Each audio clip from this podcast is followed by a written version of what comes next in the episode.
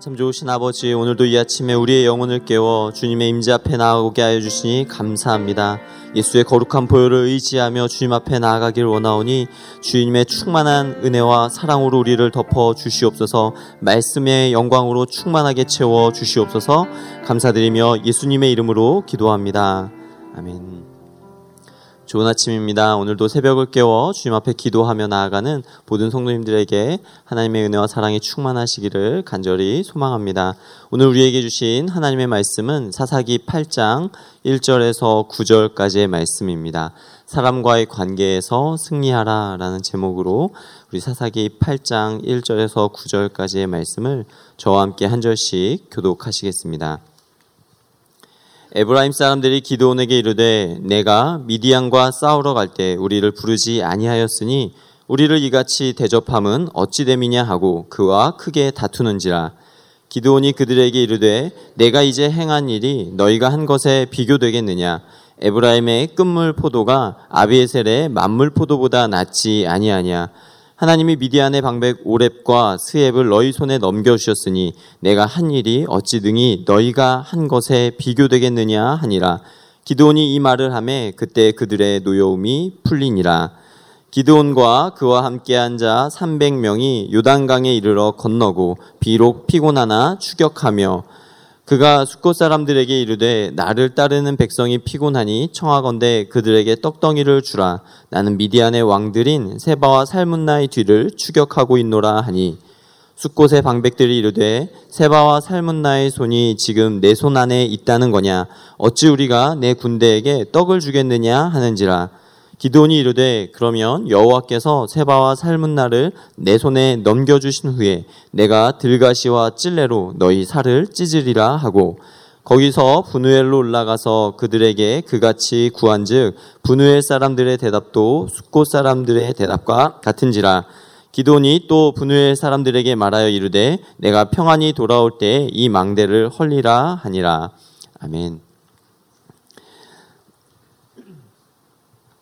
우리는 어제의 말씀을 통해 살아계신 하나님, 크고 위대하신 하나님께서 기도원과 300명의 용사에게 크고 놀라운 승리를 주시는 하나님이심을 보았습니다.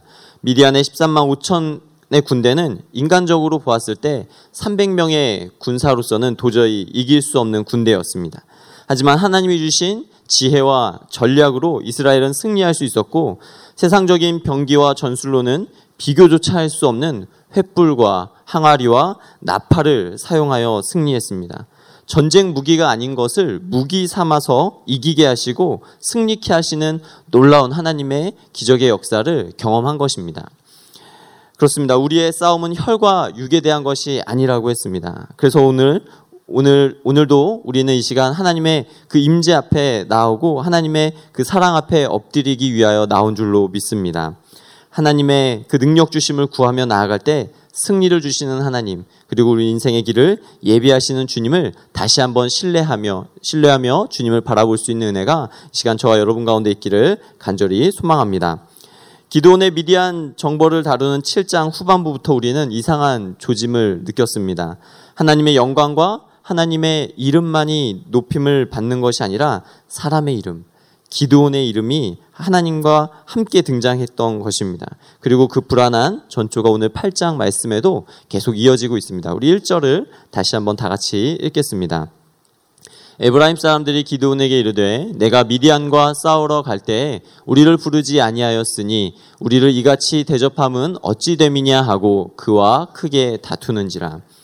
말씀에서 느낄 수 있듯이 에브라임 사람들은 지금 큰 불만을 제기하고 있습니다. 단순히 논리적이고 이성적인 항의를 하는 것이 아니라 굉장히 감정적이고 일방적인 불만을 토로하고 있는 장면입니다. 성경은 크게 다투었다라고 이 장면을 표현하고 있습니다. 바로 분노를 표출했다라는 말입니다. 사실 분노라고 하는 것은 누군가 나를 알아주지 않는 데서 일어나게 됩니다. 우리는 우리가 사는 사회에서 분노가 일어나는 많은 경우들을 살펴보게 되면 나를 알아주지 않고 무시해서 아무도 나의 말을 들어주지 않아서 나보다 못한 사람이 나보다 더 높이 올라가고 승진하는 것을 볼 때 우리는 분노합니다. 사회적으로 성공했는데 나보다 못한 사람은 사회적으로 성공한 것 같은데 나는 아직 성공하지 못했을 때, 그리고 나는 정말 있는 힘을 다해 죽을 힘을 다해서 여기까지 올라왔다라고 생각했는데 누군가는 사람을 잘 만나서 단숨에 그 자리에 올라온 것을 볼 때 분노가 생깁니다. 이런 분노는 시기와 질투라는 감정의 폭발이기 때문에 굉장히 격렬할 수밖에 없죠. 지금 에브라임 지파가 바로 그랬습니다. 에브라임 지파는 가나안 정복의 국민 영웅인 여우수아라는 지도자를 배출한 지파입니다. 자긍심이 대단한 지파였습니다. 요셉의 장자인 문하세 지파를 제치고 요셉으로부터 실질적인 장자로 인정받고 축복받은 지파였습니다. 그런데 같은 형제 지파인 어, 문하세 지파와 묘한 경쟁 관계 가운데에서 이번에 문하세 지파가 전쟁에서 승리하며 승승장구하며 큰 공을 세우자 질투심도 나고 또 자기들의 주도권을 빼앗긴 것 같아 자존심도 크게 상할 수밖에 없는 그런 상황이었던 것입니다. 에브라임 지파가 평소부터 애국심이 남달라서 어, 왜 우리를 전쟁에 부르지 않았냐라고 말한 것이 아니라 바로 이러한 마음에 어찌 보면 좀 불순한 동기가 있었다라고 하는 것이죠. 에브라임 지파의처럼 자기중심적이고 또 굉장히 까칠하고 공격적인 모습은 한창 승리의 기세를 이어가고 있던 당시의 상황에 찬물을 끼얹는 것이었습니다. 단순히 보기에 기드온이 전쟁의 승기를 잡자 남쪽에 위치한 에브라임 지파에게 원조를 요청하였고 도주하는 적들의 퇴로를 차단하고 궤멸시키는데 도움을 받은 것으로 보입니다. 하지만 에브라임 지파는 처음엔 강 건너 불구경하듯이 그 전쟁에 참여하지 않고 몸조심을 하고 있었습니다. 어, 처음 이 전쟁은 므낫세 지파를 중심으로 미디안으로부터 피해가 굉장히 극심했던 납달리와 스불론과 아셀 지파들이 연합하여서 중심이 되어서 전쟁을 치렀습니다. 누가 보기에도 계란으로 바위치기 하듯이 승산이 없는 전쟁, 이길 가망성이 전혀 없는 전쟁이었습니다. 그런데 놀랍게도 이 전쟁의 기세가 순식간에 삽시간에 바뀌는 것을 보고 이 에브라임 지파는 단숨에 지원 요청을 받아들이고 그 전쟁에 뛰어들었다라고 하는 것이죠. 그리고 여호수아를 배출한 지파답게 이들은 전쟁의 어떤 생리를 아는 자들이었습니다. 쉽게 전쟁에 뛰어들지 못했으나 이제 다 이겨놓은 전쟁에서는 적장의 우두머리를 취함으로써 자신들의 공로를 세우고 그 공로를 가지고 기도원 앞에 나온 것입니다. 그리고 이렇게 말합니다. 우리를 이같이 대우함이 우리에게 이같이 대접함이 어찌된 일이냐라고 아주 거세고 날카롭게 어, 항의하고 있다라고 하는 것입니다.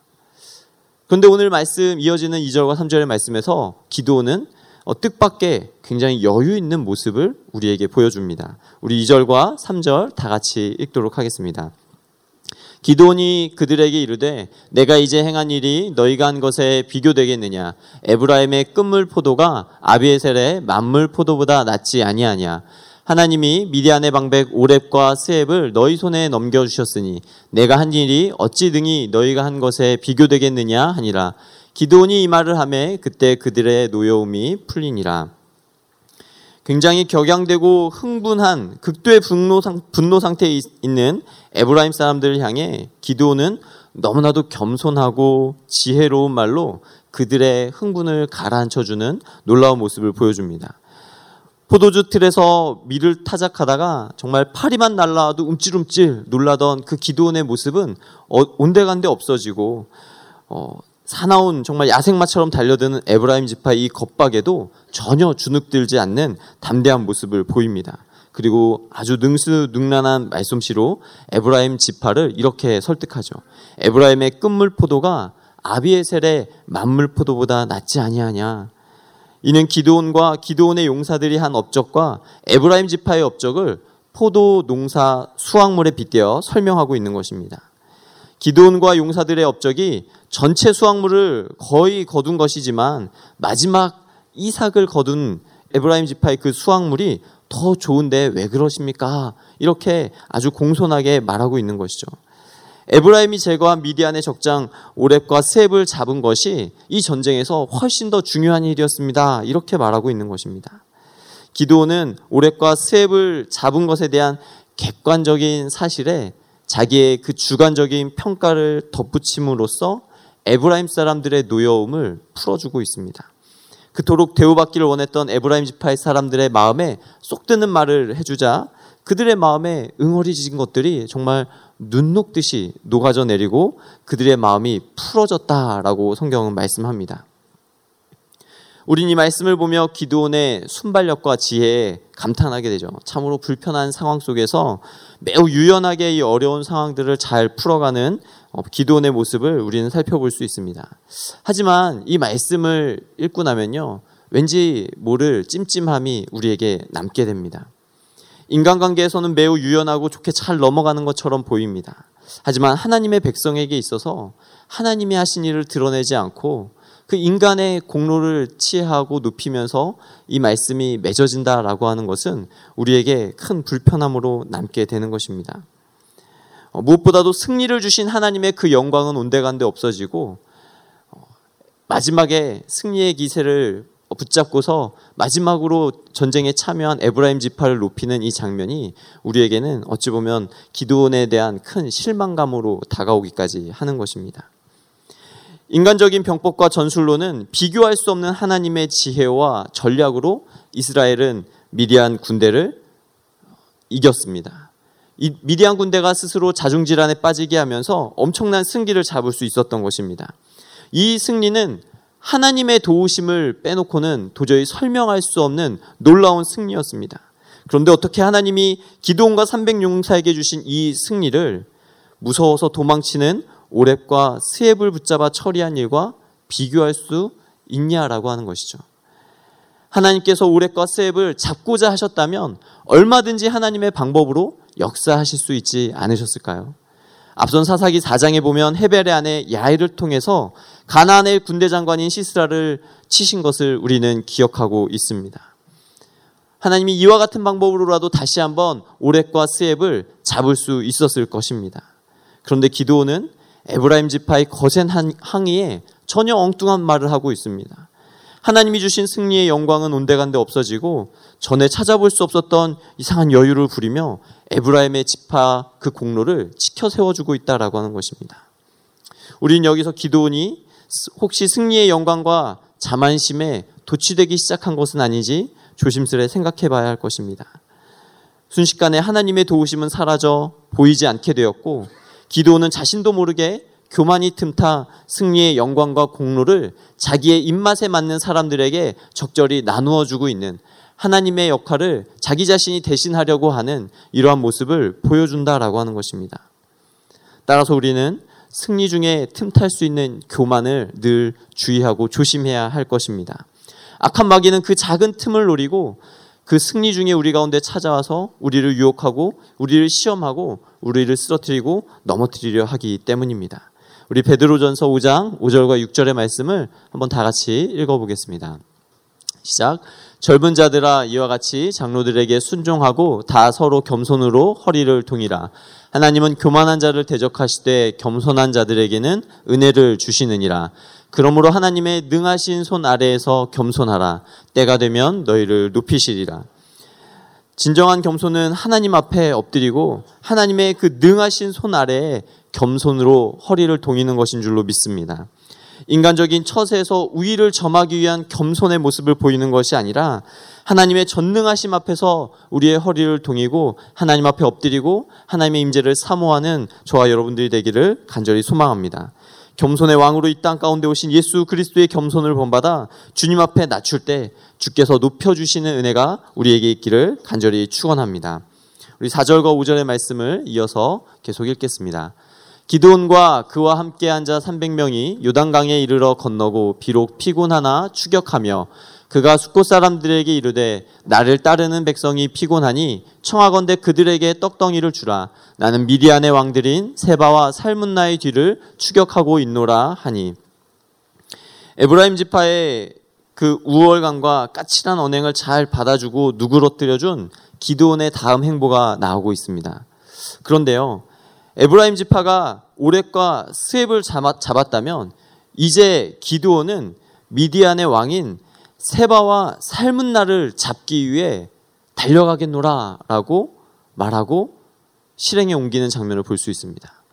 에브라임 지파의 그 기세 등등하고 교만하였던 모습을 못내 겸손한 척하며 그들을 인정해 주었지만 기도원의 마음 가운데는 그래? 그랬어? 나도 할 수 있어. 나는 더 높은 어? 군대 장관 그 위에 있는 왕을 잡으러 갈 거야.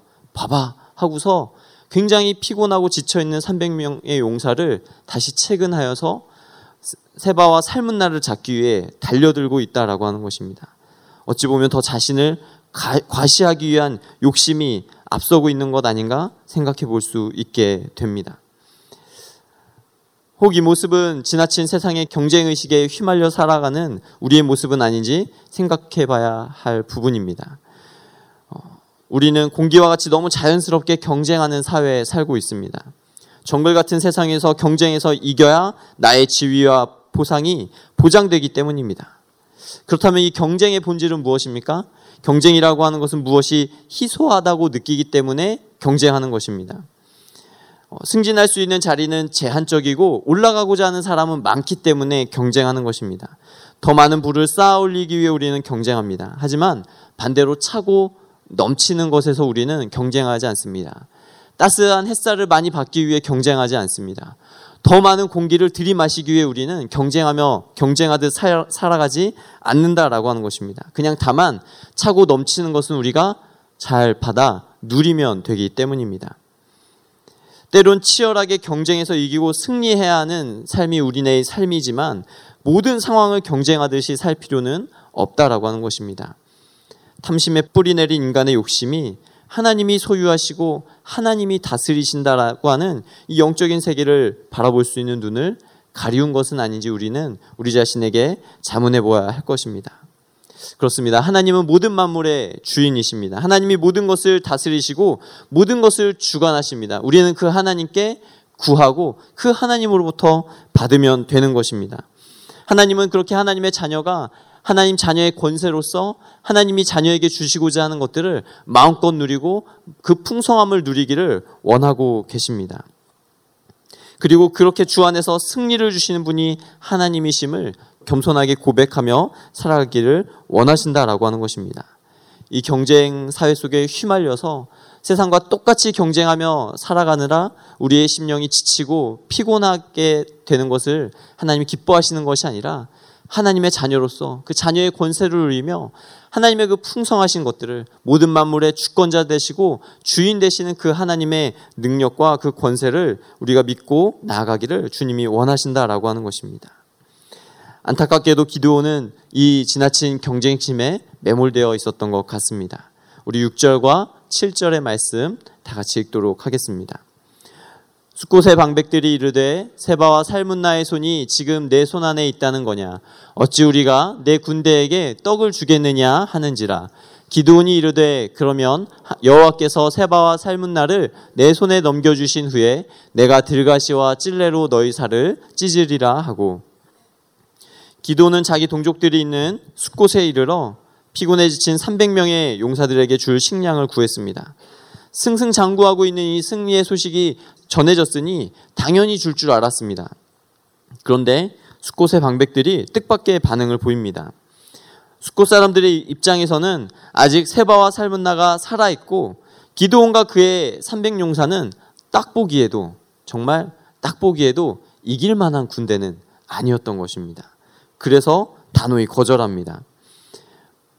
이들을 잘못 도와줬다가 혹시 미디안 군대가 군사를 재정비하여 돌아올 때 이 기도원과 300용사를 도와준 것을 빌미로 자신들에게 복수를 하면 어떻게 합니까? 지리적으로 상황적으로 이 숫곳의 사람들은 이 양쪽의 상황을 놓고 저울질하면서 자신들의 안위를 지킬 수 있는 방법을 간구해야 하는 그런 아, 안타까운 상황이었던 것은 분명합니다.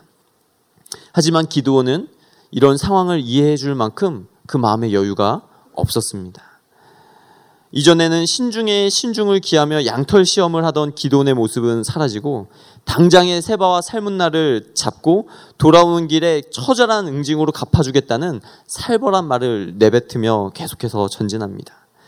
이러한 상황을 묘사하는 가운데 6절과 7절에 나오는 어, 반복해서 등장하고 있는 단어가 있는데요. 바로 손이라고 하는 단어입니다. 특별히 기도원의 손을 가리킬 때 사용된 단어는 히브리어 야드라고 하는 단어인데 힘과 능력을 상징하는 단어입니다.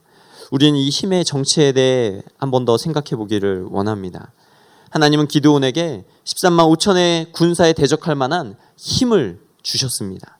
그 힘은 하나님께서 주신 것입니다. 기도는 하나님께로부터 그 힘을 위탁받은 것입니다. 원래 힘이라고 하는 것이 그렇지 않습니까? 일정한 시간 동안 그 절대 힘을 가진 힘의 소유자가 그 힘을 빌려주는 것입니다. 예를 들어 한 나라의 대통령도 5년이라고 하는 이 시간 동안만 통치권을 가질 수 있습니다. 그 힘은 국민으로부터 5년 동안 위임받은 것입니다. 독재나 쿠데타를 통해 힘을 점령하기도 하지만 결국 그 힘은 영원하지 않습니다. 따라서 힘이란 청지기처럼 우리가 위탁받은 것임을 우리는 깨달아야 합니다. 그 힘이 어디로부터 옵니까? 하나님께로부터 옵니다. 우리 시편 18편 1절의 말씀을 한번 다 같이 읽어보겠습니다. 시작. 나의 힘이신 여호와여 내가 주를 사랑하나이다. 그렇습니다. 하나님만이 우리의 힘의 원천이십니다. 그래서 누구든지 하나님을 만난 자는 이 하나님의 절대 힘을 느끼게 됩니다. 하나님은 죽은 자의 하나님이 아니라 살아계신 하나님이시기에 그 살아계신 하나님의 힘을 우리가 느끼게 된다라고 하는 것입니다. 이러한 하나님의 힘의 실체를 느끼게 해주시는 분이 누굽니까? 바로 성령 하나님이십니다. 불처럼 바람처럼 오시고 영원한 생수의 강물로 우리의 영혼을 흡족하게 채워주시는 성령 하나님께서 우리에게 하나님의 그 힘의 실체를 알게 하시고 느끼게 하시고 깨닫게 하시고 그리고 우리에게 주신 그 힘을 조절하고 통제할 수 있는 그 능력 또한 주신다라고 하는 것입니다. 하나님은 우리에게 이렇게 힘과 능력을 주시는 분이십니다. 안타깝게도 승승장구하던 기도원이 착각을 합니다. 이런 힘과 능력을 주시는 하나님을 잊어버리고 자신의 입맛에 맞게 그 힘을 사용하려고 마음먹고 있는 것입니다. 7절에 내가 들가시와 찔레로 너희 살을 찢으리라 말하고 9절에 내가 평안히 돌아올 때 이 망대를 헐리라 라고 말합니다. 하나님은 미디안 적군으로부터 구원하기 위해 기도원에게 힘을 주셨는데 기도원은 자신의 명예를 높이고 나의 자존심을 세우고 자기를 무시한 사람들을 처참하게 짓밟기 위해서 이 힘을 사용하고 사용하기로 마음먹고 그 힘의 방향을 잘못 돌리기 시작합니다. 하나님이 지금 나에게 힘과 능력을 주셨다고 여겨지는 부분들이 있으십니까? 그렇다면 그 힘과 능력의 근원 되신 주님께서 우리에게 하나님의 힘을 위임해 주신 것을 기억하기 바랍니다. 그 힘은 사사로운 정욕과 복수를 위해 주신 것이 아니라 화평케 하기 위하여 주신 것입니다. 하나님의 손으로 도울 자들을 도와주고 그들을 붙들어 일으켜서 하나님의 구원하심과 하나님의 영광을 맛보게 하기 위해 우리에게 주신 것인 줄로 믿습니다. 오늘 말씀을 정리하겠습니다. 우리가 사는 세상에서 인간관계는 매우 중요합니다. 하지만 인간적인 처세를 위해 하나님과의 관계를 버리는 것만큼 어리석은 것은 없습니다. 여호와를 경외하는 것이 지혜의 근본이고 교만한 마음은 패망의 선봉이라라고 말씀했습니다. 인간적인 처세에서 우위를 점하기 위한 겸손이 아니라 하나님의 전능하심 앞에 엎드리는 삶. 겸손의 왕으로 오신 이 땅에 오신 예수 그리스도의 그 겸손을 본받아 주님 앞에 낮추는 삶이 되기를 주님의 이름으로 간절히 축원합니다. 우리가 낮추면 주께서 높여 주시는 은혜가 있게 될 것입니다. 하나님은 뜻이 있어서 우리에게 힘을 위탁해 주셨습니다. 하나님의 자녀에게 주신 돈과 지혜와 지식과 명예와 권세도 하나님이 허락하신 것입니다. 화평케 하는 도구로 하나님의 구원하심과 영광을 나타내는 통로로 사용하시고자 우리에게 주신 것입니다. 성령 안에서 그 뜻을 옳게 분별하여서 하나님께서 맡겨주신 청지기의 사명을 온전히 감당할 수 있는 저와 여러분들이 되기를 주님의 이름으로 간절히 축원합니다. 기도하겠습니다. 사랑하는 하나님, 우리의 힘과 능력이 되시는 주님의 이름을 찬양합니다. 하나님, 오늘도 한날의 날을 우리 가운데 허락하여 주시고 생명 주신 주님의 그 은혜에 힘입어 살아갈 수 있게 하여 주시니 감사합니다. 이렇게 하루하루를 살아갈 때 우리는 눈앞에 보이는 유익과 욕심의 유혹 앞에 넘어지기 쉬우니 주님 우리가 깨어 있게 하여 주시고 주께서 맡겨 주신 힘과 능력을 겸손하게 사용하는 지혜를 얻게 하여 주시옵소서. 승리를 주시는 주님만을 의지하게 하여 주시고 성령의 충만한 가운데 하나님이 주신 힘을 올바르게 사용할 수 있는 지혜가 저희 가운데 있게 하여 주옵소서. 그렇게 행하실 주님을 기대하고 찬양하며 우리 주 예수님의 이름으로 기도합니다.